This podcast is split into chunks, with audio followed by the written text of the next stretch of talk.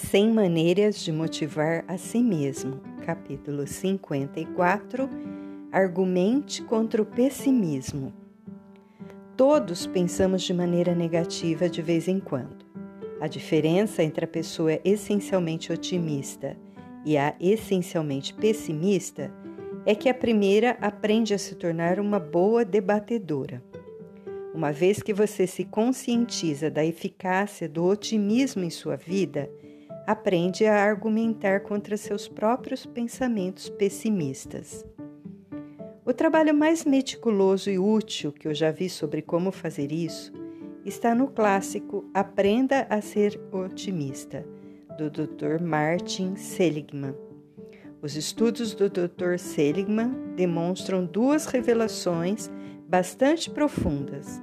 Primeiro, o otimismo é mais eficaz que o pessimismo. E dois, o otimismo pode ser aprendido. Selig Seligman fundamentou suas conclusões em anos de pesquisas estatísticas. Ele estudou atletas profissionais e amadores, vendedores de seguros e até políticos em campanha eleitoral. Comprovou que os otimistas obtêm resultados muito melhores que os pessimistas. Portanto, aquilo que Norman Vincent Peale disse há anos em seus livros sobre o poder do pensamento positivo foi finalmente demonstrado cientificamente. Se você um dia se pegar cabisbaixo, preocupado, pensando em algo de forma negativa, o primeiro passo é admitir que são pensamentos pessimistas. Se quer aproveitar ao máximo seu biocomputador, que é o cérebro, precisa reconhecer que os pensamentos pessimistas são menos eficientes. Depois de admitir a natureza pessimista do seu pensamento, você estará pronto para dar o próximo passo, aprender a argumentar a favor da visão otimista. Comece a questionar sua primeira linha de pensamento.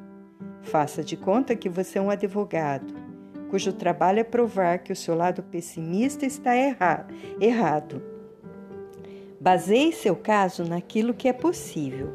Você vai se surpreender. O otimismo é expansivo por natureza. Abre uma porta após a outra para as possibilidades. O pessimismo é justamente o oposto. É restritivo, fecha as portas.